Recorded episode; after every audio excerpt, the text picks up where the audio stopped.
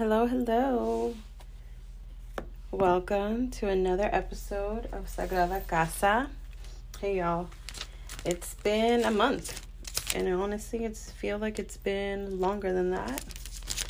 And if you're listening to some sounds in the background, it's because I'm multitasking, as always. And I'm actually creating some little goodie bags for our fifth graders at the schools that we work at. Um, we're doing some fifth grade workshops that we typically do every year where we talk to the kids about what it feels like to go to middle school. And I don't know if you guys remember what that felt like, but it wasn't easy. I think it's it's a lot of mixed feelings. There's excitement, there's uh, some fears, there's uh, a lot of mixed feelings, and for a lot of our middle schoolers, they are have a lot of questions about what middle school is going to be like. So we usually create a little workshop where we kind of talk about all that. And a lot of it is normalizing that, you know, change feels sometimes really nerve wracking and change could be really great at the same time. Um, but yeah, things do change, right? Going from elementary school where you're with, you know, all your friends, uh, you're usually all in one classroom all day, every day. And then once you go to middle school, you have like five, six different classes. It's a bigger school. So, a lot of things, a lot of new changes. So, and then also friendships change. And I think that's one of the hardest part about growing up. Change changes in our friendships. Um, which sometimes it could be amazing, and then sometimes it could be really hard, and there's a big loss there. So, those are a few of the things that we talk about with our fifth graders. So, don't mind the sound in the back. Hopefully, it's not too distracting. But I'm just wrapping up some little small bags with some really cute little fidget toys, and stuff. So I thought this was a perfect time to hop on and record a record a podcast episode. So I honestly didn't come in here very prepared. Not not a huge surprise. I think that's how I kind of roll in my life and in with and with this project. And I'm trying to figure out how I need to prepare better. I I'm in the I feel like I'm in this big transition phase in my life where I'm really trying to really think about next steps in my career and how to really jump off the ledge in a sense um, and you know really diving into entrepreneurship and really you know, diving into a private practice as a therapist and trying to figure out how do I do this thing? But not only how do I do it, not based on how others have done it, but in the way that's going to make sense for me and it's going to feel fulfill it'll be fulfilling for me and most importantly sustainable um, and i think it's super scary too not knowing if where your paycheck's gonna come from, having to do some hustling a bit, and having to think about marketing and you know what's the image you're trying to share to the world as visible as I try to be through this podcast or through the several Instagram pages that I have, it's still freaking hard to do it. I still struggle with just how others are going to perceive me and or also just what's the image? Like who am i? Who really am i? How do i how do i pitch myself to the world? And i i don't think that's um, that's something i really thought about too much until now. Now that i'm really trying to take myself a little bit more seriously with you know, how to brand brand myself and share my skills, share my gifts. Um, it's not, it doesn't come easy. I think it's definitely something I'm learning and learning alongside with others who are in the same boat. Um, other, I have other friends who are also therapists who have dived into it, um, and also friends who who are like massage therapists who've also do- dove into opening their business, uh, and just different other other fields as well. And also friends who are just creative and completely dove into their creativity and really trying to make it grow and make it feel financially stable and sustainable and it's it's a little tricky i think definitely i'm realizing how much community we need to have around this how much support you need to have around you to make these leaps and bounds because doing this thing alone or feeling alone in it can definitely create a barrier to doing anything at all.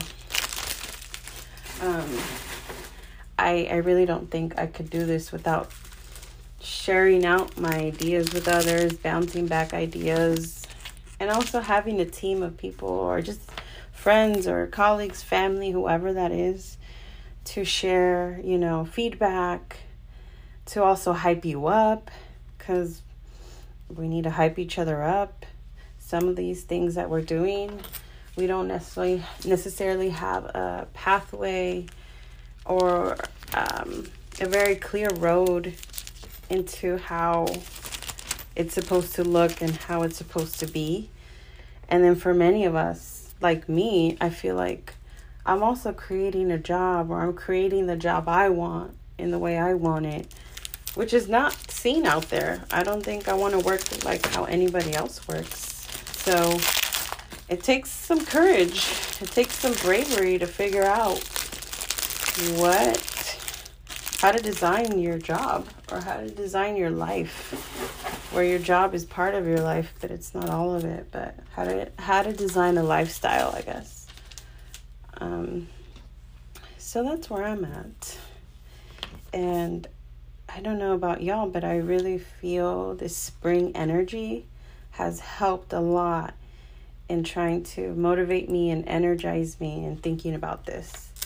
I would say like this has been in in the works for years and more so this past year where I pretty much promised myself that I would give it one more school year before I really think about transitioning into a full time private practice therapist and starting my own business. And lo and behold, we are getting closer to that deadline.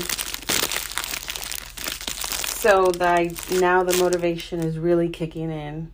I think this is my ADHD where now it's down to the wire of the date when something's due and now I'm feeling the the pressure and I'm feeling the motivation to to get my shit together um because I'm such a great procrastinator. I weirdly feel fueled by it. And it's not good because there's some shit you should not procrastinate on. But what I'm learning a lot about myself is I I learn things the hard way. and not in a I know it sounds silly, but like I think that's how I'm supposed to learn life in general is to really try things out and see if it works and I I didn't think that was a way of living. I I thought I was just fucking up and didn't know what I wanted or felt lost, but I was reading into human design, which I haven't dived super deep into it, so I definitely can't speak too too much on it.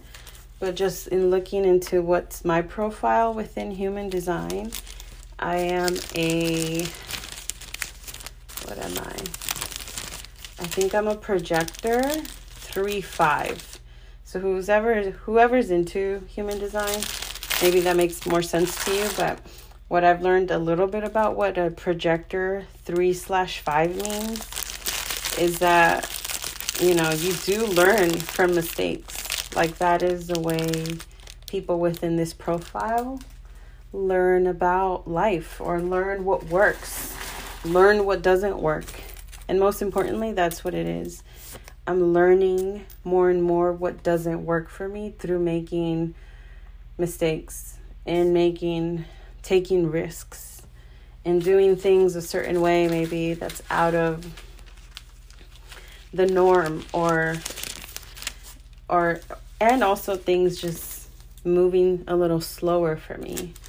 I know that my pathway in this career specifically hasn't been the most clear cut.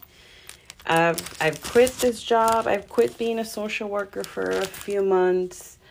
I've had many different jobs within it. I couldn't really stay long enough to feel good in it. Um, and I've had to do some really big big changes. Like to quit a job after a year and a half, you know, was not easy because that's not what I wanted or imagined how my career should have looked like. But I, you know, had to just make some risks. Uh, also, just changing up jobs, looking for different ones until something felt right.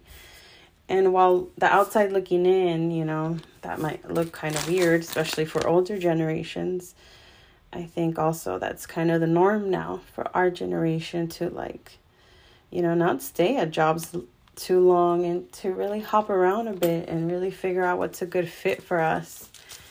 And that's what I did. And honestly, that's been the, the thing that's helped me the most in knowing myself better and understanding where I fit in this career, where I needed to grow, and so I learned the hard way. and it's not easy. That shit sucks. I wish I had more wisdom sometimes for some things before I have to make the mistake. But I definitely learned, gained some wisdom afterwards. And I guess that's the point. Wisdom is gained in whatever way it's gained. And for me, it's it's through taking risks, making mistakes, failing, falling, and learning from it. Um, so I'm trying to accept that that's how my life is going to be and also understand that the wisdom that I've been acquiring throughout my life is going to support me though as I continue to make more mistakes, as I continue to fail up and just grow as a human. So that's all I got.